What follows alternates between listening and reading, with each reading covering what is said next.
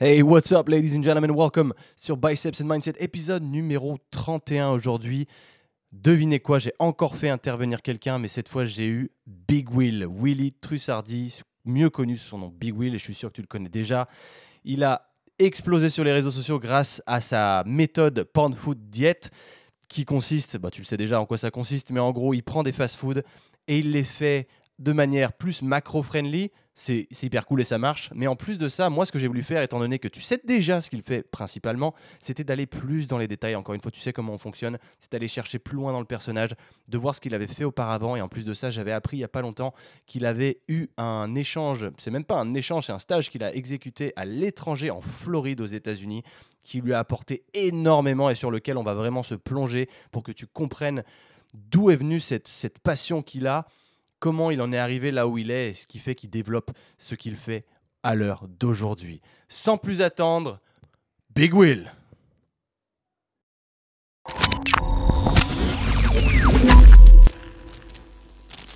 What's up? Alors mon petit Big Will, comment tu vas aujourd'hui? Ben ça va, ça va et toi Quentin?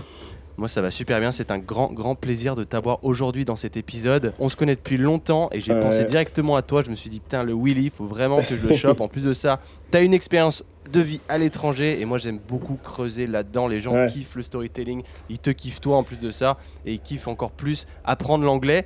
Donc, on va discuter un petit peu de ça. Pour ceux qui ne te connaîtraient pas ou même ceux qui te connaissent, pour remettre simplement les gens dans le contexte, est-ce que tu peux nous raconter rapidement qui, qui tu es D'où est-ce que tu viens? Quel est ton petit, ton petit background? Petit Mon petit parcours. Bah écoute, déjà merci de m'avoir euh, invité, ça fait plaisir. Et, euh, et, du coup, bah, pour ceux qui ne me connaissent pas, donc moi, euh, c'est Willy. je suis aujourd'hui influenceur sur les réseaux sociaux sous le nom de Big Will. Et de base, donc, je suis ingénieur agronome et je suis spécialisé en nutrition du sport. J'ai fait un parcours assez classique avec prépa, BCP, ST, puis après trois ans d'école d'ingénieur, où j'ai eu un cursus au début très euh, vaste, on va dire, sur euh, l'agronomie, etc., l'alimentaire. Et après, je me suis spécialisé euh, petit à petit. Et c'est là où, justement, tu en parlais tout à l'heure, j'ai eu ma petite expérience à l'étranger au cours de, de mes études. et voilà, moi, sur Instagram, j'aime bien partager mes recettes, essayer d'appliquer, en fait, ce que j'ai appris un peu à l'école avec euh, et de mixer un peu avec ma passion qui est le fitness, la muscu, le sport en général. J'ai fait pas mal de, de, de, sport pendant toute ma vie, notamment du football américain, euh, du, euh, de l'escrime aussi j'ai fait. J'ai fait, j'ai fait pas mal de petits, de petits trucs. Je, je kiffe bien le sport, c'est un peu toute, toute ma vie. Et du coup, voilà, j'essaie de mixer un peu ce que j'ai appris, ce que, ce que j'ai appris en cours avec la nutrition, l'alimentaire, avec le sport. Et, et, voilà, sur les réseaux sociaux, ça prend bien, les gens aiment bien, on, on partage beaucoup. Il y a beaucoup, ce que j'ai créé un concept que j'ai appelé la, la porn food diet, euh, avec, parce que j'aime bien manger aussi, donc tout ce qui est porn food avec des burgers, des pizzas, euh, des choses qu'on n'a pas réellement le droit de manger en diète, et j'aime bien les retravailler à ma façon pour que on puisse euh, s'autoriser des, des, petits plaisirs, même en, même en diète, en culpabilisant un peu moins, voilà, ce genre de choses. Hmm. Et, Trop cool. donc, donc voilà. Et ce qui est ouf, c'est qu'on a tous les deux fait du foot américain dans la même région, en plus de ça, et qu'on n'est jamais tombé l'un contre l'autre. C'est un truc de fou. Je crois qu'on s'est loupé d'un ou deux ans. C'est peut-être ça. C'est vraiment super dommage. J'aurais vraiment aimé qu'on qu se confronte là-dessus. Ça se trouve, on s'est croisés, mais on n'a pas. Euh, c'est possible, ouais. C'est possible. C'est vraiment dommage que j'ai appris ça après. Et en plus, ce qui est génial, c'est quand euh, bah, on s'est rencontrés, j'avais tous les collègues du foot américain qui me disaient Ah, mais tu connais Big Will, machin, on le connaît, il a joué, machin. Sérieux? Excellent. Donc du coup, tu nous expliques que tu as eu un, parcours donc plutôt scientifique, euh, ingénieur agronome, etc. Qu'est-ce qui t'a poussé dans cette voie-là? Et surtout, bah, qu'est-ce qui t'a poussé à vouloir délivrer ce message aujourd'hui? Là, tu es dans le Porn Food Diet. Qu'est-ce qui t'a vraiment poussé à travers bah, ce chemin? Eh, eh ben, écoute, au début, je ne savais pas exactement ce que je voulais faire. Euh, euh, je savais que j'aimais euh, le sport, j'aimais la bouffe. Donc clairement, je voulais, je voulais me diriger dans, dans, ce domaine-là, mais je savais pas exactement où et comment. Donc j'ai pris quelque chose d'assez large. Donc c'est pour ça que je suis allé en prépa BCPST parce qu'on m'a dit que ça pourrait m'ouvrir beaucoup de portes derrière. Donc j'avais donc pas réellement d'idée de ce que je voulais faire plus tard, mais je savais que je voulais être dans ce domaine-là. Et donc en fait, c'est vraiment au, au, fil du temps, au fur et à mesure que j'apprenais ce que j'apprenais en cours et que euh, je vivais un peu ma, passion du sport, etc., que j'ai voulu mixer un peu des deux et que c'est là, en fait, où je me suis lancé. C'était pendant mes études, pendant euh, ma première année ou deuxième année d'école d'ingé, où je me suis lancé, en fait, sur les réseaux sociaux. Et, euh, j'ai commencé finalement à, partager euh, ma vie. Alors, au début, c'était vraiment pas du tout pour. Euh, euh, être connu ou pour pouvoir partager etc., à d'autres ouais, personnes qui me connaissaient J'allais te pas. demander justement, c'était quoi le but de, de, de commencer les réseaux sociaux? Clairement, moi, moi de base, donc j'avais Facebook un peu comme tout le monde tout- au début. Je connaissais pas du tout Instagram et c'est un pote à moi en, euh, en, euh, à l'école qui m'a dit bah, écoute, euh, moi je suis sur Instagram, toi tu fais beaucoup de fitness, etc. Je vois plein de mecs euh, en mode fitness sur Instagram, etc. Tu, euh, tu devrais partager, mettre des petites photos de toi, tout ça. te- ça se trouve, tu kifferais, tu vois. Au début, je voyais pas trop trop l'intérêt.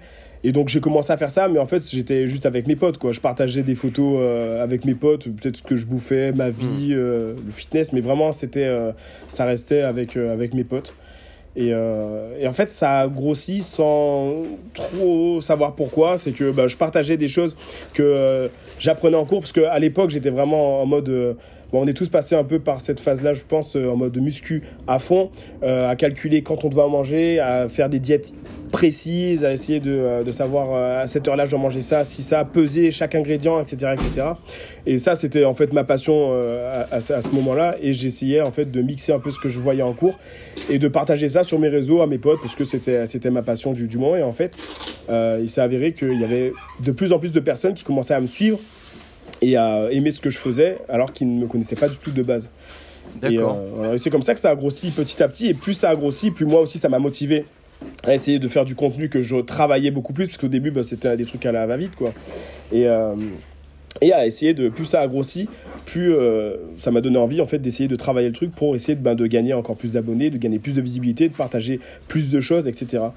Et, euh, et voilà. Par- de ta passion tant qu'à faire quoi. Ouais, alors au début, j'avoue que je pensais pas du tout au côté financier parce que pour moi, on pouvait pas vivre d'Instagram en fait. Mm. Je voyais pas, euh, je pense qu'à l'époque, c'était bah, bah, beaucoup moins répandu. Euh, et, sûr. puis, euh, et puis voilà, j'avais pas encore fini mon cursus d'ingénieur, donc pour moi, c'était je fais Instagram, ça plaît bien aux gens, j'aime partager ce que je partage parce que c'est ma passion. Euh, les gens aiment bien, je grossis, c'est juste, euh, il n'y a pas vraiment de but derrière. Et après, c'était dans ma tête, euh, une fois que je finis mon, mon parcours d'ingénieur, bah, je trouve une boîte dans laquelle travailler et puis je fais, euh, je fais de la recherche ou, euh, voilà, ce genre de choses. Et euh, c'est vraiment plus tard, ensuite, que ça s'est professionnalisé, que j'ai pu développer euh, mes produits, que j'ai pu être contacté aussi par des marques, ce genre de choses, et que j'ai pu bah, développer ma société et vraiment euh, bah, en vivre en fait. Mais c'était euh, euh, plus tard. quoi. Au début, c'était vraiment. Il n'y avait aucun objectif dans ce sens-là en tout cas. D'accord, donc du coup, ça t'a même pas laissé le temps d'aller bosser en recherche euh, ou t'en as fait un petit peu ou pas du tout? J'ai fait six mois, en fait j'ai fait la, mon, mon stage de fin d'études en, réellement en recherche où j'ai travaillé euh, sur l'amidon résistant. Euh, Voilà. Et là j'ai fait de la recherche pendant six mois. Et, euh, et en parallèle je commençais à professionnaliser mes, mes réseaux sociaux. Et donc, euh, donc euh, c'est là où euh, voilà, c'était un peu, euh, j'étais un peu sur les deux. Je savais pas vraiment ce que j'allais faire, si derrière j'allais continuer sur ça ou pas. Et euh, c'est quelque chose qui me plaisait, mais j'avoue que euh, ce que je fais aujourd'hui me plaît vraiment beaucoup plus en fait. Ok, ouais, ouais, je vois tout de suite. T'as vu, un peu les deux, t'étais dans la Ouais. recherche, en même temps t'avais un peu de, de- le développement de ton activité. C'est ça. C'est bon, il y a un truc, euh, j'en suis, je suis moins convaincu, ça me fait moins kiffer. Du coup, Bah. t'as pu en être en mesure, mais c'est bien parce que du coup, ça montre bien que t'as as quand même dû aller f- faire un travail à la base qui t'était destiné pour au final, bah, tu construis l'autre en même temps, mais tu le construis et jusqu'à ce que tu atteignes un certain point qui te permette de quitter cette activité et de Ouais. vivre pleinement de celle-là et pas de passer de l'un à l'autre. C'est pas si facile, quoi. Ouais, Tu peux exactement. pas passer de tout à rien d'un côté. Il faut bien bah, faire l'effort de travailler d'un côté. C'est un peu le, ce qui va payer les factures, entre guillemets, Ouais, jusqu'à ce que l'autre commence à monter. Bah, ouais. c'est ouais, ça surtout qu'au début, bah, la seule expérience que j'ai eue réellement, c'était un stage. Donc euh, c'était un stage de fin d'études. Donc oui, j'étais payé, mais c'était pas. euh, Enfin, je pouvais pas en vivre euh, toute Ouais, ma vie. Et c'était c'était vraiment un stage, euh, voilà, pour apprendre. Et après, euh, bah, vu que c'est stage de fin d'études, on est quand même assez autonome et puis on est on est quasiment diplômé, quoi. Donc, euh, donc voilà, j'ai vraiment su ce que c'était vraiment le métier de, de, de, chercheur. Après, je suppose qu'il y a plusieurs, euh, plusieurs métiers différents, même au sein même de même métier, enfin, on va dire, de même euh, secteur comme la recherche. Mais, mais j'ai vu vraiment ce que c'était et j'ai pu voir un peu les deux et me projeter et savoir ce que je voulais réellement faire et ce que je voulais peut-être euh, moins faire. quoi. Donc j'ai eu vraiment ce choix-là à ce moment-là et c'était assez cool aussi de pouvoir choisir justement. Mhm, ok. Donc là, le- je reviens, je rebondis sur le, le porn food diet. donc euh, ce concept que tu as créé. euh, comment ça t'est venu? C'est quoi la- vraiment la motivation première à travers ce message-là? Euh, Qu'est-ce qui fait que tu t'es mis là-dedans, porn food diet? Ça t'est venu comment cette idée-là? Parce que ça a l'air de bien plaire. Et euh, ouais, comment t'as fait? Bah, c'est que de base, moi, je suis un mec euh, très fast-food. Euh, Ok. Ouais, je suis un mec que je kiffe ça. euh, euh, à la fois, j'étais à fond dans ma. Donc, quand j'étais en école d'ingé, j'étais à fond dans ma diète. Donc, tous mes potes, on, on sortait beaucoup. Il y avait beaucoup de fêtes. Une fois qu'on a passé les deux ans de prépa, réellement, deux ans de prépa, c'est deux ans où on fait que ça. On n'a Mm. plus de vie sociale, on n'a rien du tout. Mais par contre, une fois qu'on a eu le concours, donc tous ceux qui ont eu le concours et qui peuvent accéder à une école d'ingé, en école d'ingé, il n'y a plus vraiment de tri. Le but, c'est plus de trier, c'est euh, d'avoir le diplôme à la fin. Et donc euh, là, on est beaucoup plus libre, etc. Donc on sort beaucoup, on fait beaucoup la fête. Euh, on a une vie sociale qui voilà, qui est ouf. Donc c'est vraiment cool. Et moi, par contre, ben, à ce niveau-là, j'essayais de rester strict quand même sur ma diète parce que j'avais le sport à côté et que je kiffais et que je voulais vraiment avoir que- des résultats au niveau de, de la muscu.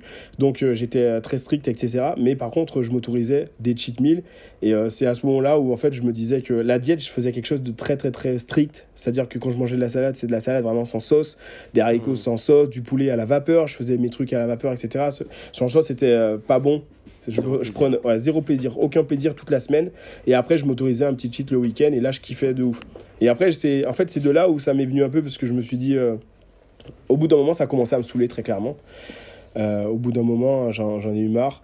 Euh, J'arrivais plus à suivre et, et donc je me suis dit, en fait, il faudrait que je réussisse à trouver quelque chose qui puisse me faire quand même plaisir la semaine et euh, sans euh, devoir attendre à chaque fois le week-end pour pouvoir faire des trucs euh, incroyables et dégueulasses. Et tellement dégueulasse que limite ça me donne envie de vomir hein, parce que je me je bouffais à, à en vomir parce que je savais que le lendemain bah, je devais bouffer de la salade sans sauce et du poulet vapeur dégueu quoi. Ouais, ok, je comprends. Et donc c'est là où j'ai commencé à me dire bah, peut-être que si je retravaillais les recettes que j'aimais bien donc euh, dans tous les fast-food où, j'allais manger, peut-être que si j'arrivais à retravailler ça de façon un peu plus saine, peut-être que je pourrais même en manger la semaine et finalement bah, au niveau des, calories, des, macronutriments, etc., bah, ça pourrait correspondre à ma diète et je pourrais quand même atteindre des objectifs en mangeant ce genre de choses. Et c'est là où j'ai commencé à bah, réfléchir un peu, à regarder ce qui était bon, ce qui était moins bon, à regarder les ingrédients, etc., à essayer de retravailler ces recettes-là. Et c'est comme ça que j'ai créé ce, ce, ce concept. Quoi. Ok, cool. Donc le but, ouais, c'est d'optimiser des recettes de cheat meal Ouais. pour les rendre du coup plus macro-friendly. Voilà, c'est ça. Alors ça reste, euh, ça reste des choses très très euh, gourmandes. On va dire que euh, voilà, c'est quand même plus calorique qu'une salade sans sauce.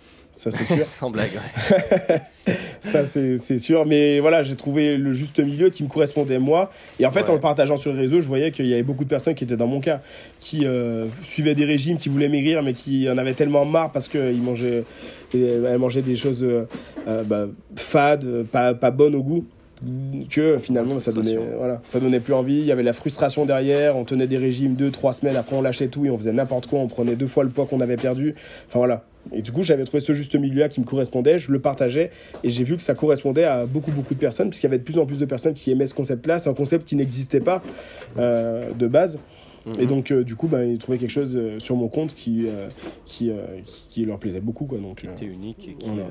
collait vraiment à ce que toi, à tes valeurs, à ce que tu voulais ouais divulguer. quoi. exactement Cool. Ah, c'est vachement intéressant. Là, je vais rebondir sur autre chose qu'on a, dont on n'a pas encore parlé, mais que je me souviens d'il y a longtemps, parce que j'étais jaloux au possible.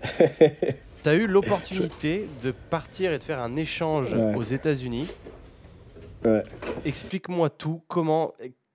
qu'est- Qu'est-ce qui a fait que tu es parti là-bas? Est-ce que c'était prévu au sein du cursus? Est-ce que tu avais plusieurs options et c'est celle-là que tu as sélectionnée? Et euh, parce que moi, en tout cas, quand j'ai vu ça, je me suis dit ah le salaud, parce que c'était vraiment une destination. En Ouais. particulier, cette université-là m'attirait énormément euh, au vu du, du programme football qui, qui proposait et qui, qui était, qui avait l'air vraiment super sexy. ouais. Et du coup, bah, quand je t'ai vu là- là-bas avec euh, les vêtements, le merch en tout cas de, de l'équipe, je me suis dit ah comment il a fait ça? Ouais c'était ouf. Explique-moi tout et qu'est-ce qui a fait que du coup, parce que toi tu es de Clermont-Ferrand, ouais. Qu'est-ce qui a fait que du coup tu es parti de, bah, de cette ville qui est un petit peu au centre de la France où il se passe pas non plus grand chose entre guillemets sans vouloir euh, détériorer la réputation de Clermont-Ferrand? Mais à partir du coup à l'autre euh, à l'autre bout de la planète entre guillemets euh, dans un continent où ça bouge pas mal. Ouais. Euh, Bah, alors clairement, c'était euh, euh, donc pendant mon cursus d'école d'ingé. en fait, on a trois stages. Un premier stage en première année où là, c'est vraiment agronomie, agronomie. Donc, c'est un stage chez l'agriculteur. Donc, j'ai Mhm. fait un mois et demi ou deux mois chez un agriculteur. Donc, ça, c'est le tout premier stage qu'on est euh, obligé d'avoir. C'était en France, c'était euh, Ouais. en, Au- en Auvergne où j'ai fait euh, chez un agriculteur avec des chèvres. Donc, tous les jours, on- j'allais traire les chèvres matin, soir. J'allais faire du fromage, etc. Donc, là, c'est vraiment pour apprendre le, le, le vrai métier, le- la base, ouais. voilà, la base des bases. Et c'était c'était dur parce qu'ils bossent beaucoup. Ils bossent Ouais. énormément. Et, et voilà, c'est quelque chose qui, est, qui a été aussi très très bénéfique pour moi, même si au- au- sur le moment, c'est vrai que j'en- ai chié, clairement j'en ai chié. Et on se retrouve dans un monde qui est complètement différent de ce qu'on a l'habitude de voir aussi. Parce qu'ils vivent pas du tout la même vie que nous et c'est c'est des, c'est des, c'est des, des malades mentaux aussi. C'est un travail de malade, vraiment. C'est vraiment un travail Ouais. de fou et on, on a du mal à y croire quand on le vit pas vraiment. Et donc ça, c'est voilà. Et donc ça, c'est la première année. Euh, la deuxième année, en fait, on a un stage obligatoire à l'étranger. Et donc Ah donc t'es obligé de partir à l'étranger. Voilà. Pousse vraiment à. Parce Voilà. que c'est pas un cursus de base qui est. Parce que généralement on voit les cursus étrangers, c'est les cursus d'échange, enfin commerciaux, euh, import-export, ce genre de choses. Enfin, en tout cas, moi c'est là-dessus Ouais. que j'étais. Je fais un bachelor donc en développement commercial international où là tu avais en effet un, un stage à l'étranger à faire, mais c'était justifié. Qu'est-ce qui a Ouais. fait que toi du coup, euh, Non, tu es ouais. surprise parce que potentiellement tu as des mecs, c'est des chercheurs, ils n'ont pas vocation à partir. Qu'est-ce- pourquoi ils les font partir Euh, bah, réellement, je pense qu'il les pousse à partir pour l'anglais, pour essayer aussi de, bah, bien dé- ça. de découvrir d'autres choses. En tout cas, toutes les écoles ne le font pas forcément. L'école dans laquelle j'étais, on est pour valider notre diplôme, on est obligé d'avoir fait au minimum un stage à l'étranger. Donc souvent c'est la deuxième année parce que la troisième année c'est le, c'est le, c'est le stage des six mois et qui, euh, qui souvent débouche aussi sur un poste derrière. Donc euh, on le fait assez rarement entre guillemets à l'étranger, on fait souvent en France. Mais le- la deuxième année c'est là où euh, tout le monde part un peu. Et donc Ok. euh, bah, moi je faisais du football américain de, de base. Euh, je kiffais la, la nutrition, la muscu, tout ce genre de choses. Donc, euh, ce que j'ai fait, très clairement, je, je- moi, j'adore les États-Unis. Euh, de base, je suis, euh, je suis de Guadeloupe, donc j'ai vécu, euh, j'ai vécu 9 ans là-bas. Et, et, et la culture euh, de, de Guadeloupe aussi est très proche aussi de la, la culture euh, de- des États-Unis, avec euh, les musiques, etc. Le style vestimentaire aussi, ce genre de choses. Donc j'ai toujours été euh, très proche de cette culture américaine, j'ai toujours aimé ça. Et euh, avec le foot américain, ben voilà, c'était dans la continuité des choses aussi. Et moi, ce que, donc je savais que je voulais faire un stage aux États-Unis, je savais pas où exactement, je savais que je voulais en faire un là-bas, je savais que c'était très compliqué d'en faire là-bas parce que euh, ils, ils acceptaient très très difficilement euh, les, euh, les stagiaires français là-bas. Euh, donc ce que j'ai fait en fait, euh, j'ai envoyé euh, une centaine de CV, je pense. Ah donc il n'y avait pas de partenariat déjà mis en Non. place par l'école? Non, du tout rien. Il y avait Waouh, parce que souvent il y a des écoles qui Ouais. ont des partenariats d'échange, du coup ça se fait vachement plus facilement, mais toi du tout t'es parti de zéro. zéro, ouais, zéro, zéro, zéro. Excellent. Et euh, c'est pour ça que ça a été très dur. hein. Réellement, ça a été vraiment très, très, très dur d'obtenir un stage là-bas. Moi, je savais que je voulais travailler dans la nutrition. Donc, ce que, et plutôt du sport. Je voulais vraiment faire quelque chose dans le sport. Donc, c'était, j'ai envoyé en fait des CV à euh, euh, toutes les boîtes qui étaient en Amérique, qui étaient en lien avec euh, de la recherche dans la nutrition du sport. Donc, j'ai- envoyé énormément de CV, de lettres de motivation, plein, plein de trucs. Et J'ai pas eu beaucoup de réponses, voire pas du tout, ou quasiment pas. Et, euh, et là, en fait, il s'avère que j'ai envoyé une, euh, un, mail donc à un chercheur de Gainesville, enfin de Floride, je sais plus où Ouais, exactement. Bah, Gainesville, c- c'est là où est l'université. ouais. Ouais, c'est là où elle était, mais je sais plus si ce chercheur-là était de Gainesville. Mais et donc et, ce chercheur m'a dit, ben écoute, moi j'ai rien pour toi, mais par contre je sais que euh, souvent euh, l'été, euh, l'équipe des Gators donc à Gainesville, ils prennent des stagiaires. pour au niveau de la en nutrition. Donc il m'a dit il me dit je sais qu'ils font ça. Après il m'a dit que en général c'est des américains qui vont là-bas. Il n'y a pas de stagiaires étrangers. Mais il m'a dit ça te coûte rien d'envoyer un truc. Donc il m'a passé un contact. Et, et donc j'ai envoyé une lettre de motivation, mail, etc. à ce contact-là, euh, qui euh, m'a un peu donné la même réponse, qui m'a répondu déjà, donc ça c'était cool, et qui m'a dit en fait, euh, bah écoute, nous on prend euh, jamais d'étrangers. C'est toujours avec des, des- des stagiaires américains qu'on prend. Je crois qu'ils prenaient trois stagiaires pour, pour tout l'été réellement. Euh, et donc, euh, et donc, euh, donc ils m'ont dit on prend jamais d'étrangers, mais bon, ça te coûte rien de passer toutes les étapes. Si, écoute, si tu y arrives, bah, tu y arriveras, et puis voilà. Et donc, euh, moi, j'étais chaud parce qu'on m'a parlé des Gators, on m'a parlé de football américain. Donc, moi, à la base, je voulais faire dans la nutrition du sport, mais je pensais pas du tout avoir quelque chose qui était aussi précis, aussi proche de, de, de ce que je voulais. Bien Donc sûr. là, c'est, on m'a parlé des Gators. Donc là, je commence à avoir des étoiles dans les yeux. J'ai commencé à me dire, là, il faut absolument que j'ai ce truc. Donc, il y a une petite brèche. On est loin euh, d'avoir le, le truc final, mais on a il y a un petit truc, quoi.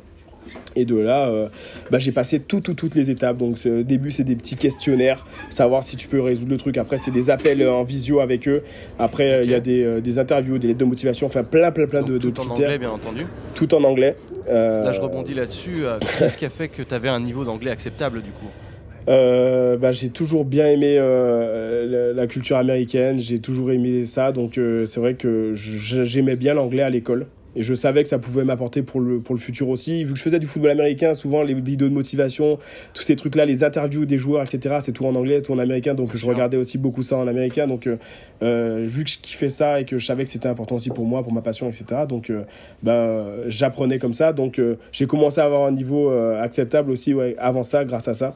Et c'est ça qui me faisait peur aussi. Et, c'est ça aussi qui, qui, pouvait représenter un frein parce que euh, quelqu'un qui parlait pas anglais, très clairement, ne pouvait pas faire un stage là-bas, sachant que tout le monde était américain là-bas. Et ils font pas. Là, on est avec des joueurs de, de des joueurs d'université. Euh, de football américain qui font aucun effort avec euh, des stagiaires qui sont là pour leur apprendre la nutrition ou les suivre. Donc, donc là, fallait quand même gérer ça. après, j'ai jamais eu un niveau non plus excellent non plus, mais je savais comprendre et me débrouiller à peu près quoi. Ok. Et donc, euh, et donc voilà, de là, j'ai passé tout, toutes les étapes. Et, euh, et, finalement, bah, au fur et à mesure, ça a duré un bon bout de temps, mais euh, j'ai été retenu. J'ai été retenu donc, sur les trois stagiaires qu'ils ont pris. Et donc ça, c'était la, la, grosse, grosse, grosse fête. C'était un truc de malade parce que, premièrement, il y avait déjà... Il n'y a aucun étranger qui avait fait ce stage avant. Ouais, tu m'étonnes. Et il y avait... c'était que des ricains. Donc les deux autres, c'était des ricains aussi.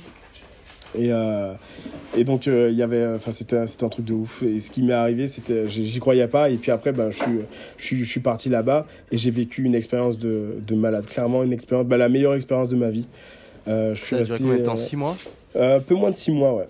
Un peu moins de 6 mois. Au niveau, parce que là, ils t'ont retenu, mais forcément, il n'y a, y a pas la, entre guillemets, la merde administrative avec des Américains. Donc pour toi, qu'est-ce qu'il a fallu que tu mettes en place en amont pour pouvoir y aller? Il y avait un visa à avoir. Je crois que c'était un visa. Ouais, je sais plus exactement comment il s'appelait ce visa-là. Mais c'est un visa en fait qui t'aide à avoir parce qu'il faut un sponsor, je crois, ou quelque chose comme ça. Et puis c'est eux qui t'aident à avoir ce visa-là. Eux, ils savaient connaissaient pas non plus les démarches parce qu'ils faisaient très rarement ça. Je sais pas, ouais. Voilà. Mais euh, on a réussi à le faire. Je sais plus exactement le nom, le nom du visa. Mais, euh, mais ouais, on a mis ça en place. Euh, donc j'ai dû monter à Paris, faire les passeports, etc., descendre, etc., faire toutes les, euh, toutes les démarches. Mais à part ça, il n'y a pas eu trop, trop, trop de galères administratives.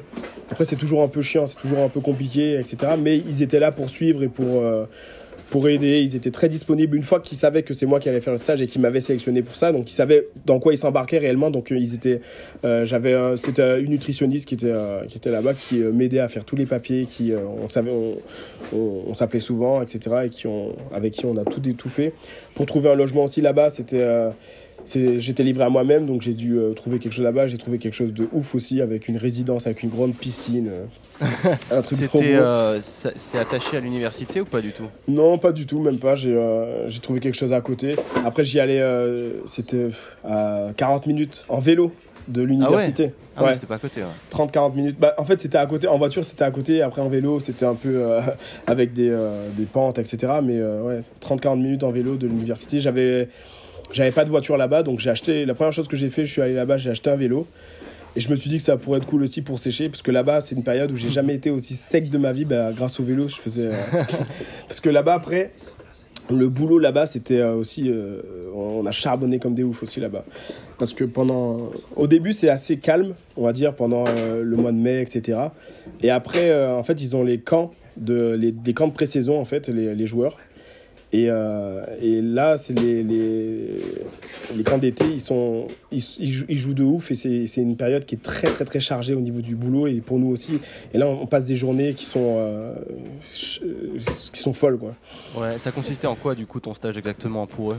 Alors, en gros, moi, euh, j'accompagnais les joueurs euh, sur, sur, le point de vue nutritionnel. Donc, c'est-à-dire que, bien sûr, il y avait une équipe de peu près 10 nutritionnistes, je pense, pour toute l'équipe.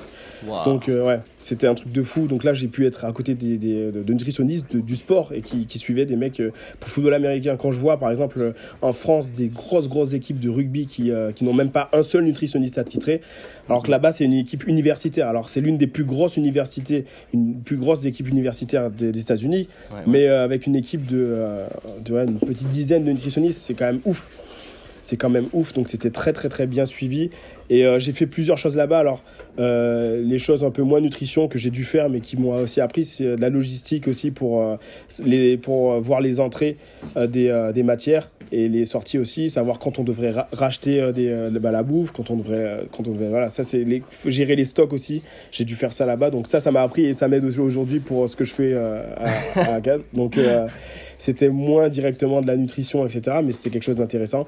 Et sinon, point de vue nutritionnel, euh, il y avait plusieurs choses. Donc moi, je gérais euh, tout le repas. En fait, du matin jusqu'au soir, on gère tout leur repas.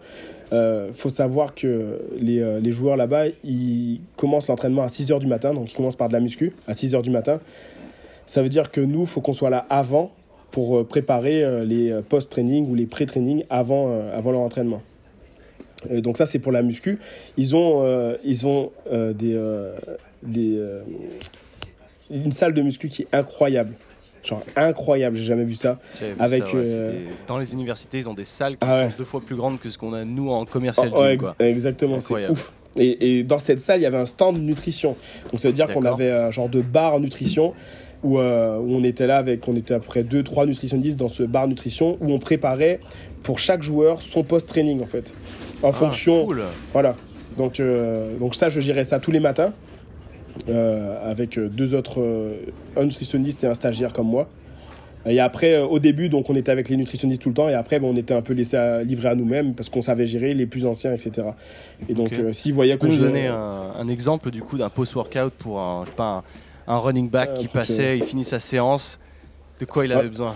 En, gé- en général, donc, ce qu'on faisait, c'est que, euh, en fait, c'était euh, tout, euh, on va dire, euh, c'était du sur-mesure. En fait, on voyait avec les coachs au tout Mm. début, donc euh, avec les coachs, euh, ce dont euh, les, les objectifs de chaque joueur. Donc, s'il y en a qui Ok. voulaient prendre la- de la masse, s'il y en a qui voulaient perdre du gras, ce genre de choses. Et euh, et il fallait voir aussi en fonction, parce que eux, c'est des, ils sont chouchoutés là-bas. hein. Ils sont très Ouais, chouchoutés, ça veut dire que euh, fallait voir leur goût aussi. Ok? Mm. Donc, euh, quand on faisait quelque chose de sur mesure, il fallait faire quelque, so- quelque chose de sur mesure, sur mesure par rapport à la nutrition et par rapport au goût aussi de chaque joueur. Donc, donc ce qu'on faisait, alors, euh, bah, typiquement par exemple pour un running back qui voulait euh, perdre ou prendre, donc c'était souvent donc un, un smoothie protéiné, donc avec de la protéine. Là-bas, bah, c'est Gatorade, la marque, euh, la marque de protéines qu'on utilisait, ouais, ouais. qui est, bah, ce qui est leur sponsor ou voilà. Non mais c'est eux qui ont créé hein, la base. Ça a été fait dans les labos de recherche de, Voilà, de l'université de Gainesville justement. de ça. Et donc ce qu'on faisait, donc c'est un shaker protéiné, donc souvent ben, en fonction de si le, le- le gars voulait perdre ou prendre, etc. Avec des flocons d'avoine, des fruits, euh, du, euh, du, du cacao maigre aussi en fonction de ses goûts. Euh, ensuite, on leur donnait souvent du cherry juice, donc ils avaient des petites des petits shots en fait de jus de cerise hyper concentré Ok. et donc pour les antioxydants, etc. Et, euh, et là, vu que c'était l'été et euh, qu'ils faisaient du football américain, ce qu'on regardait beaucoup, et les nutritionnistes insistaient énormément sur ça, et euh, c'est sur le sodium en fait. Ouais, l'hydratation. Ouais. ouais. Parce que, ouais, parce que souvent, en fait, euh, on- enfin, moi, avant ça, pour moi, le sel, c'était le, c'était le diable, surtout, il fallait éviter le sel, etc. Et là, en fait, c'était tout l'inverse que je voyais là-bas. C'était les mecs, il faut les charger en, en sel, quoi. faut mettre un max, max, max de sel un peu partout, euh, du sodium, etc. Enfin, ils abusaient même sur ça pour dire vraiment, les mecs, faut, faut, faut rester hydraté. Et donc, ce qu'on faisait aussi, euh, souvent, on leur donnait des, des cornichons, tu sais, les gros cornichons, les pickles, Ouais, ouais. les gros cornichons gros euh, américains. ouais. Voilà. Ils avaient euh, quelquefois deux tranches, ça dépendait des gars s'ils aimaient ou s'ils aimaient pas, et en fonction aussi de, de leur training, des grosses tranches de cornichons. Et aussi, on leur faisait des, des shots de jus de cornichon. Waouh. Ouais. mais, mais, mais les gars, ils kiffaient ça, les gars. Ok. Ils kiffaient ça. Et après, bon, bah, c'était des, des compléments en fonction de si, euh, en fonction de, de ces, euh, de ces, euh, enfin, des caractéristiques de chaque personne, des compléments avec des, euh, des, Ouais, je- Je trouve ça cool justement que tu du parles du sodium parce qu'en effet, c'est encore aujourd'hui, c'est le diable euh, à travers bah, le- fitness en général, mais parce qu'on ne prend pas en compte les dépenses énergétiques de ces mecs qui sont justement. Quand tu quand tu t'entraînes beaucoup dans le sens où. euh, bah, haute intensité, beaucoup de transpiration, Ouais. tu perds justement tous ces minéraux. Le sodium, il est pas tant à proscrire que ça. Ouais, c'est ça. ouais. C'est exactement. Et, ben, et limite, ouais, au contraire, limite, il est important quoi, pour justement rester hydraté. Quoi. Et c'est ce que. C'est- ouais, bah, vraiment un point important. Ouais, ils insistaient énormément sur ça et aussi, bon, parce que On était en Amérique, on était en Floride, on était, c'était l'été, il faisait 40 degrés, hyper ouais. chaud. Et les mecs font du football américain, c'est-à-dire qu'ils sont en tenue tous les jours avec des casques, avec des, euh, des épaulières, etc. Donc les mecs ils transpirent. On regardait euh, souvent ce qu'on faisait aussi, c'est qu'on pesait le mec avant l'entraînement et après l'entraînement pour voir à chaque fois la quantité d'eau, la, la quantité d'eau qu'il pesait. Et en fonction de ça, ben, les nutritionnistes dé- définissaient si lui devait prendre plus de sodium, moins de sodium, etc. Génial. Donc c'était euh, c'était euh, des choses assez précises comme ça. C'était Ah, c'est vachement bien. Ouais, c'était hyper intéressant. C'était hyper intéressant. J'ai appris beaucoup, beaucoup, beaucoup avec euh, bah, tous les nutritionnistes de là-bas qui étaient, euh, qui étaient super cool. Les Américains sont très euh, ouverts. Ils, ils m'ont accueilli super bien là-bas. Après, les joueurs, c'était un peu différent par contre. les joueurs, il y a des gars, c'est des gars de ghetto, des gars de, qui sont thug de chez thug, tu vois. Ils sont, Ouais, ouais. et donc, il y, a des- y a des gars là-bas, genre, il y en a qui m'ont pas adressé un seul mot de tout mon séjour. D'accord. Parce, et toujours en mode regarder vénère, euh, toujours un peu énervé. euh, après, je sais pas ce qu'ils prennent aussi là-bas. Roid Euh, Rage. Mais il y a des gars, ils sont vraiment vénères avec tout le monde. Genre, ils sont vénères toute la journée, tous les jours, pendant les, les, les 4-5 mois où j'étais là-bas. Tous les jours, je les ai vus énervés. Il y a des gars, c'était toujours jamais un sourire, etc. Et à, à- mais bon, là, on parle de certaines personnes. Et à l'inverse, ouais, à l'inverse, il y a des gars pff, adorables, adorables avec moi, super cool. Euh, on, a, on, on se lançait aussi des défis un peu, même à la muscu, tout ça, parce qu'ils voyaient que j'étais un peu dans le même délire qu'eux aussi. Donc euh, souvent, les nutritionnistes euh, qui étaient là-bas, c'était des femmes. Il y avait beaucoup, beaucoup de femmes. J'étais, j'étais, euh, on était deux mecs, je crois. On était deux mecs sur les dix. Et donc, j'avoue qu'il y avait ce côté-là aussi où bah, nous, on était avec une équipe de football américain qui était, qui est bah, 100% masculine. Et donc, euh, ils, ils avaient des conseils avec les femmes qu'ils n'avaient pas forcément avec moi. Ils avaient une relation aussi qui était différente avec les femmes nutritionnistes avec, euh, qu'avec moi. Donc, ils pouvaient avoir les deux côtés. Et ce qui plaisait beaucoup à certains, parce qu'ils n'allaient pas parler de la même chose avec moi qu'avec euh, qu'avec d'autres. Donc, c'était des Ok. relations un peu différentes. Mais il y en a qui étaient hyper, hyper cool. Je me suis fait des, des bons contacts là-bas aussi, forcément, avec des, des mecs. euh, derrière, l'année d'après, il y a un mec qui, qui était hyper chaud, etc. Que l'année d'après, je pense qu'il a signé pour des millions et des millions dans une putain de grosse équipe en NFL. Ouais, J'allais te demander justement, t'as encore contact avec des mecs comme ça? Des mecs d'NFL, euh, non. Non, enfin des gars de, de l'équipe euh, Ouais. de Gainesville en tout cas. Ouais. Ouais, des gars de l'équipe. Bah, en fait, il y a, il y a aussi, il s'est passé quelque chose, c'est que à ce moment-là, donc sur Instagram, je commençais aussi à partager ben, mon aventure que je vivais là-bas, et c'est là aussi ça a commencé à prendre parce que ben, c'était quelque chose d'exceptionnel, que les gens euh, ont, bien, ont bien kiffé, et donc je commençais aussi à apprendre aussi sur les réseaux sociaux, ce qui me donnait bizarrement une certaine crédibilité en plus auprès des, des joueurs aussi. D'accord. Donc, euh, et donc, euh, en fait, ce qui s'est passé, c'est que à ce moment-là, donc euh, certains joueurs on parlait très bien, on, avait des, super bons contacts, etc. Et quand je suis revenu en France, euh, là, Instagram a commencé à, grossir encore plus, donc on se suivait sur Instagram, etc. On se, on s'en suit encore d'ailleurs. Mais euh, là, en fait, ils ont vu que ça commençait à prendre et ça m'a donné une crédibilité en plus. Et en fait, certains joueurs me demandaient des conseils, des diètes, etc. à moi qui était en France, qui était le petit stagiaire de base. Ok. Euh, et me demander des conseils. Alors que les mecs, ils ont une, une équipe de 10 nutritionnistes qui sont surdiplômés, qui connaissent ça euh, deux, 10 fois mieux que moi. Et pourtant, ils venaient me demander à moi des, des conseils, des diètes, euh, comment faire ci, comment faire ça, parce qu'ils voyaient que sur Instagram, ça marchait bien. Et qui kiffaient aussi ce. je pense que euh, ils kiffaient aussi ce, le style un peu que j'avais par rapport à eux, qu'on était assez proches finalement. Donc, euh, donc il y avait, Ok. Il y avait ce truc-là aussi. donc, C'est hyper cool. Du coup, j'allais Ouais. dire, tu sais si euh, s'il y en a plusieurs qui ont signé en NFL ou En vrai, il n'y en, a pas- il y en a pas des masses. En vrai, il n'y en a pas. y- En université, euh, enfin, je veux dire, ça se trouve de ma promotion, enfin, la promotion avec laquelle j'étais, euh, sur l'année où laquelle j'étais, peut-être qu'il y en a eu 4, peut-être. Je dirais Ouais, 4 ouais. ou 5, peut-être.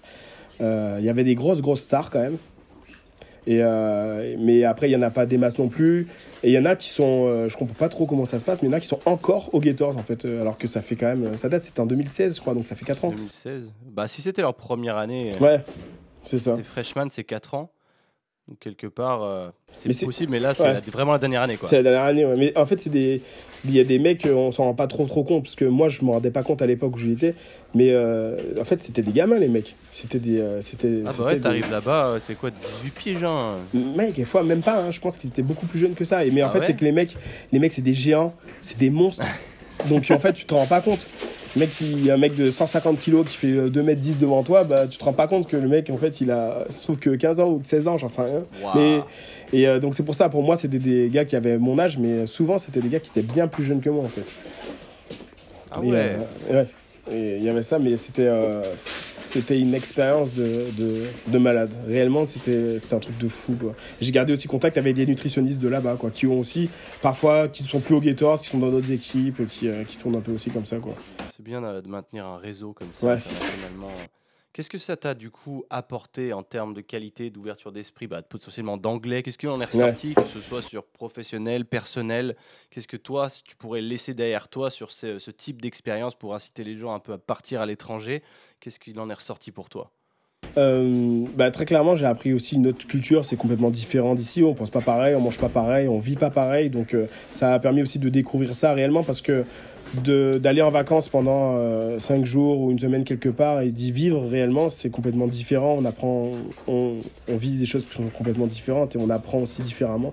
Donc ça, j'ai beaucoup, beaucoup appris sur ça. J'ai euh, j'ai beaucoup grandi aussi grâce à ça. Au niveau de l'anglais, ben, j'avais progressé énormément. À la, à la, fin, de, à la fin des, des 4-5 mois, j'étais, euh, je, je, parlais quand même quasiment couramment. J'étais, j'arrivais à très bien m'exprimer. J'avais un accent qui était meilleur aussi. Voilà, il n'était pas parfait. Mais euh, ça, je pense qu'il le sera jamais. Mais, euh, mais, euh, mais en tout cas, j'étais très bon. Après, bon, bah, quand tu pratiques plus, là, j'ai perdu énormément. Je, tu pratiques plus du tout aujourd'hui? Réellement, non. Pas à l'écrit, à l'écrit un peu. Mais, mais à l'oral, quasi, quasiment plus, quoi quasiment plus du tout, donc j'ai énormément perdu. Mais par contre, à cette époque-là, euh, euh, j'étais, j'étais, hyper bien. Donc quand je suis revenu et que j'ai dû passer euh, le TOEIC, ce genre de choses, j'étais, j'étais à l'aise. Donc ça, c'était grave cool. ça m'a permis d'avoir des nouveaux contacts. Ça m'a permis aussi de me spécialiser dans, dans ce que j'aimais faire, donc la nutrition et le sport. Parce mhm. que là, pour le coup, il n'y a, y a, y a, pas meilleure école, quoi. Parce que aller à l'école, en école d'ingé, ce que j'apprenais, ce que j'ai vécu là-bas, ce que j'ai réellement appris sur le terrain, on va dire, euh, c'était complètement différent. C'est complètement différent. Et là, j'ai pu, euh, j'ai pu voir exactement ce que je voulais. Et, puis, et c'était, euh, c'était, c'était fou quoi, de pouvoir me dire que à la base, je, suis je fais du foot américain à Clermont-Ferrand. Donc le foot américain en France, c'est pas, c'est pas très très gros par rapport aux États-Unis, etc. Et voilà, c'est, c'est, c'est miniature malheureusement. Je pense que ça grossit de plus en plus, mais c'est quand même, ça reste quand même très, très, très petit par rapport à eux. Et du coup, moi, j'étais petit joueur de football américain à, Clermont. Euh, et là, j'étais avec des joueurs, euh, euh, les meilleurs joueurs du monde quasiment, tu vois, en université, on, est d'accord, mais j'étais, j'ai vécu quelque chose qui était, qui était incroyable. Et j'ai pu assister à des. Alors, malheureusement, j'ai pas pu voir de matchs, réellement des matchs. Bah, t'es hors saison, toi, la, la ouais. période où tu y allais. Ouais, c'est ça, c'était hors saison. Et, euh, et, souvent, quand euh, donc j'ai pu voir les certains entraînements, etc., il y avait des entraînements où ils voulaient pas trop, quand il y avait des tactiques spécifiques, etc., où on n'était pas accepté. et ah, c'était, euh, mais j'ai pu voir des, j'ai pu voir les entraînements, c'est, les, les, complexes qu'ils ont, les, les, déjà quand tu vois l'entraînement et qui, tu vois qu'il y a une dizaine de, de, caméras autour de l'entraînement avec des journalistes qui interviewent les mecs comme ça, tu vois, tous les entraînements, c'est déjà un truc de fou, tu vois, tu te dis ah, c'est un autre monde quoi. C'est un autre monde, mais ouais, c'était incroyable. C'était incroyable. Et puis, euh, bah voilà, j'ai appris beaucoup euh, grâce à ça. Et puis aussi, euh, niveau professionnel, forcément, j'ai pu développer mon Instagram avec cette expérience-là. apprendre des choses que j'ai pu réappliquer derrière aussi. Et donc, qui m'a fait évoluer professionnellement parlant aussi, parce que ça a développé un peu mon. Ça a commencé réellement, c'était un peu le déclic sur Instagram, je trouve. D'accord. Ah, c'est ça qui t'a fait mettre de l'importance dans Instagram. Ouais, c'est un peu ça, ouais. Je, commençais, je commençais un peu avant, mais, euh, mais c'était ça qui a été réellement le déclic.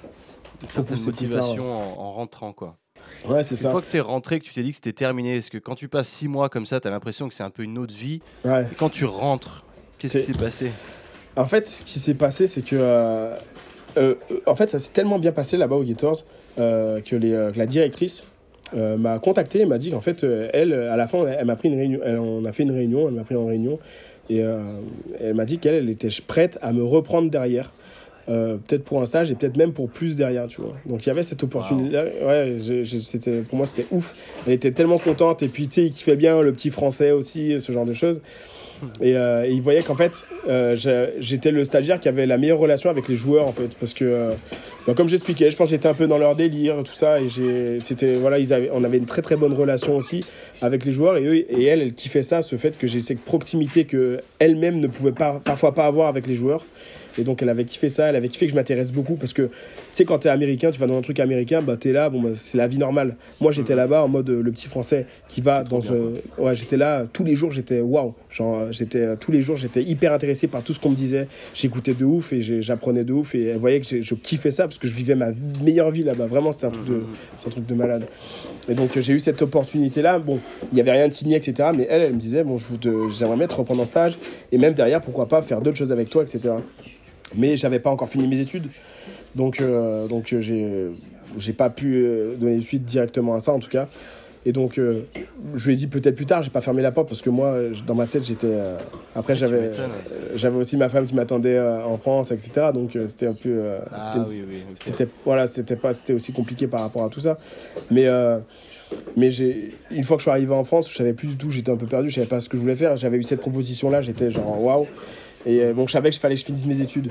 Donc euh, donc en fait ce qui s'est passé c'est que quand je suis arrivé en France euh, j'ai passé un concours pour aller dans une école à Paris donc AgroParisTech qui est bah, la, la, plus grosse école d'agronomie française et là où j'ai pu me spécialiser en nutrition et santé humaine Donc euh, voilà, j'ai eu ce concours-là et, c'est, euh, et derrière, bah, vu que j'étais accepté à, la- à- à cette école-là, qui est une école, euh, c'est incroyable, c'est, c'est impossible d'y aller, il faut avoir un niveau de, de malade. Moi d'ailleurs, je ne l'ai pas eu. hein, au niveau, quand j'ai fait ma prépa, j'ai passé mon concours, j'ai pas eu le concours d'AgroParisTech directement.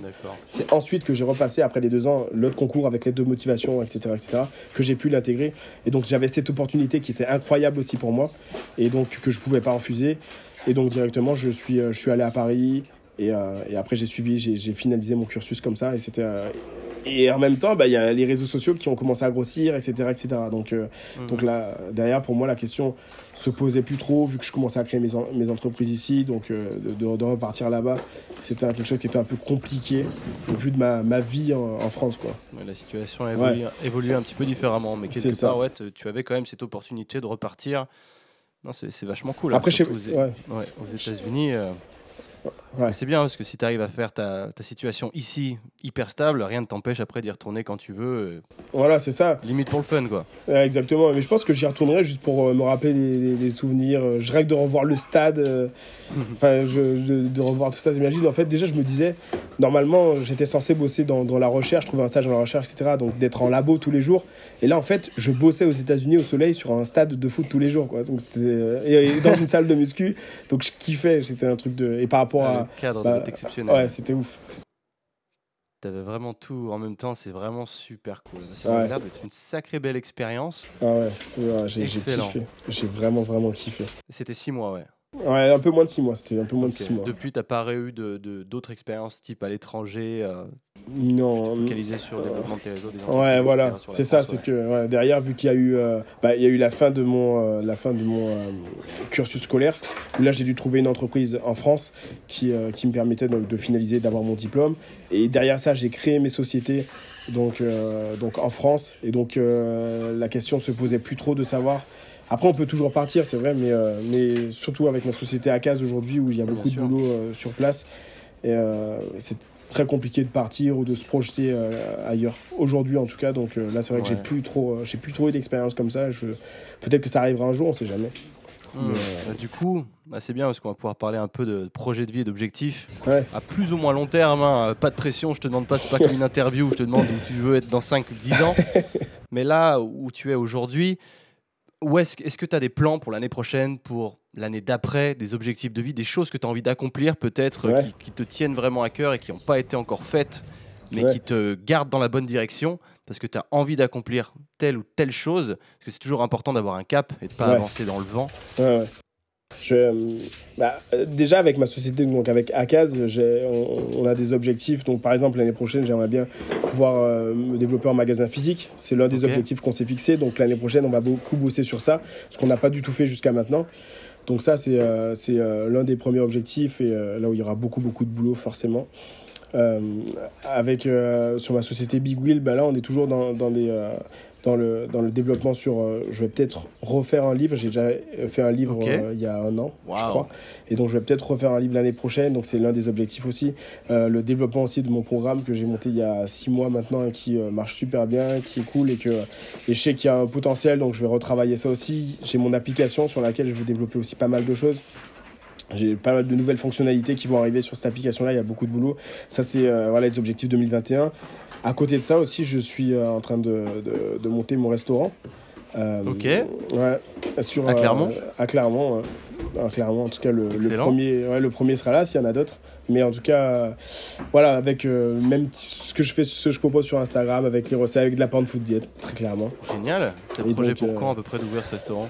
Bah réellement, en fait, il aurait, voilà, pas exactement, mais normalement, c'était début 2021. Ok.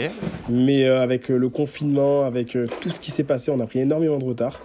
Ah. Euh, donc ça a été très compliqué aussi au niveau du local, l'achat, etc. Enfin bon, ça a été très compliqué, donc on a été retardé de ouf, tout, tout simplement. Après, là encore une fois, c'est vu que j'arrive aujourd'hui à vivre de mes sociétés actuelles, je me mets moins de pression qu'au tout début où là, bah, il fallait que je trouve un job pour bouffer quoi. Ouais, bien sûr. Alors que là, bon, bah, j'arrive à, à vivre, donc je me dis que si ça prend peu de retard, c'est pas très grave non plus. Et puis surtout que je veux pas délaisser, parce que à tout faire, on finit par rien faire ou faire tout, mais très mal. Donc euh, je veux pas Bien délaisser non plus Agaz ou Big Wheel pour faire autre chose. C'est que si euh, je réussis à avoir un peu moins de boulot peut-être sur Agaz ou euh, réussir à déléguer, à, trou- à, à faire les choses correctement, pouvoir développer ça derrière. Mais en tout cas, c'est un projet sur lequel on est depuis euh, plus d'une année maintenant. Et j'aimerais bien que, que ça voit le jour en, en 2021. Ce serait top, si possible, en fonction de la, si- de la situation, forcément. Ça serait Ça cool. serait- ouais. ouais, ça J'adorerais serait- y passer, ouais, carrément. Ça serait génial. Bah, tu seras le premier invité. Ah, ça c'est c'est vraiment cool. Ah, là, tu m'étonnes, je suis très très très rarement allé sur euh, Clermont-Ferrand, mais Ah, bah final, quand je rentre en France, même à Chambéry, on n'est pas très loin. Donc, euh, ouais, ça serait une bonne occasion. Une seule fois à Clermont-Ferrand, c'est quand j'ai fait les, euh, les tests d'entrée à l'ESC Clermont. Ah bah oui. À l'époque où je devais choisir l'ESC, du coup j'ai été à plusieurs dans la région et Ouais. j'étais allé à Clermont et ça avait été mon deuxième choix. Ouais, je serais, j'aurais potentiellement. Tu l'as- fait où, toi, du coup? ESC Grenoble. À Grenoble Ok, Mais c'était un cursus qui était euh, dispensé sur Chambéry en fait, donc j'avais pas besoin de bouger. d'accord. c'est cool. l'avantage. Il était à l'INSEC à Chambéry, mais il, est, il appartenait à l'ESC Grenoble. Donc moi, c'était tout bénef. Parce que sur le CV, c'était écrit ESC Grenoble, mais du coup, j'avais pas besoin de bouger de chez moi. Ouais, donc c'était euh, assez pratique pour toi. quoi. Hyper pratique, ouais. non, trop bien. Ah bah, ça donne vachement envie. Écoute, on arrive doucement à la fin de ce podcast. Je vois l'heure qui tourne et je sais que tu as un rendez-vous dans pas très longtemps, donc euh, je vais te laisser partir.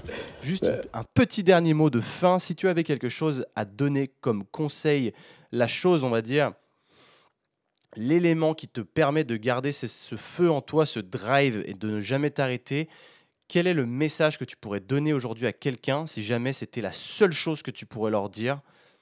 Mm. Mm. Moi, je dirais, donc, il y- a forcément beaucoup de choses, je trouve, à dire, euh, la persévérance, le travail, etc. etc. mais je dirais ouais. la, la première chose, euh, pour moi, qui est, la, qui est primordiale et qui est hyper importante, et derrière, tout suit derrière, je pense, c'est de prendre plaisir euh, à faire ce qu'on fait et de kiffer, en fait, ce qu'on fait, parce que je suppose que quand euh, ça se passe comme ça, en fait, derrière, il y a tout qui suit. On travaille facilement, on, on persévère, on lâche pas, etc. Parce qu'on kiffe. Et, euh, et je pense que c'est le, le plus important, c'est de, de vraiment kiffer ce qu'on fait, ouais.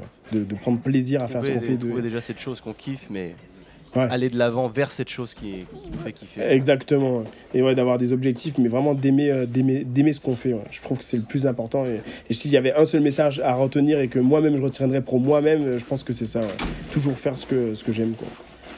C'est noté, Biggie. Eh ben, merci beaucoup euh, d'être Bah. intervenu aujourd'hui. Super message et je suis content d'en avoir appris plus sur ton expérience à l'étranger. Ce sont des choses qui me font vibrer, qui me font kiffer l'étranger, tu le sais. Ouais. Mais c'est vraiment cool et j'espère que ça aura motivé un peu les gens et surtout bah, que ça leur aura appris une, une autre facette de ton personnage qu'ils ne Ouais. connaissaient sûrement pas et qui du coup maintenant connecte un peu mieux avec toi. C'est vraiment super cool. Complètement. Écoute, bah, merci beaucoup à toi. En tout cas, ça fait super plaisir. Merci de m'avoir invité. avec puis grand plaisir. puis ça fait- puis ça fait là, plaisir. bah, je te dis euh, à très très bientôt. À très vite. À très vite. Ciao. Merci. Ok, merci infiniment à toi d'avoir écouté cet épisode jusqu'au bout. N'hésite pas à le partager avec tes amis. Ça fait toujours plaisir. Ça permet au podcast aussi de prendre de l'ampleur. N'hésite aussi surtout pas à me laisser une petite review sur Apple Podcast. De mémoire, il n'y a que sur Apple Podcast qu'on peut euh, laisser une euh, review. Donc n'hésite pas à t'abonner sur euh, Apple Podcast. Et surtout, n'oublie pas qu'il y reste encore une semaine pour participer au concours, pour gagner des produits Sync. Juste simplement en me laissant une review. Voilà, c'est pour te dire à quel point euh, c'est important pour moi que tu laisses une petite review sur le podcast. Ça nous permet vraiment. C'est comme si sur YouTube je te demandais un pouce bleu. Tu vois, c'est la même chose pour moi. C'est ce qui vraiment me donne la valeur et c'est ce qui me permet de faire monter le podcast et de le présenter à de plus en plus de monde. Merci infiniment à toi. À la semaine prochaine. Peace out.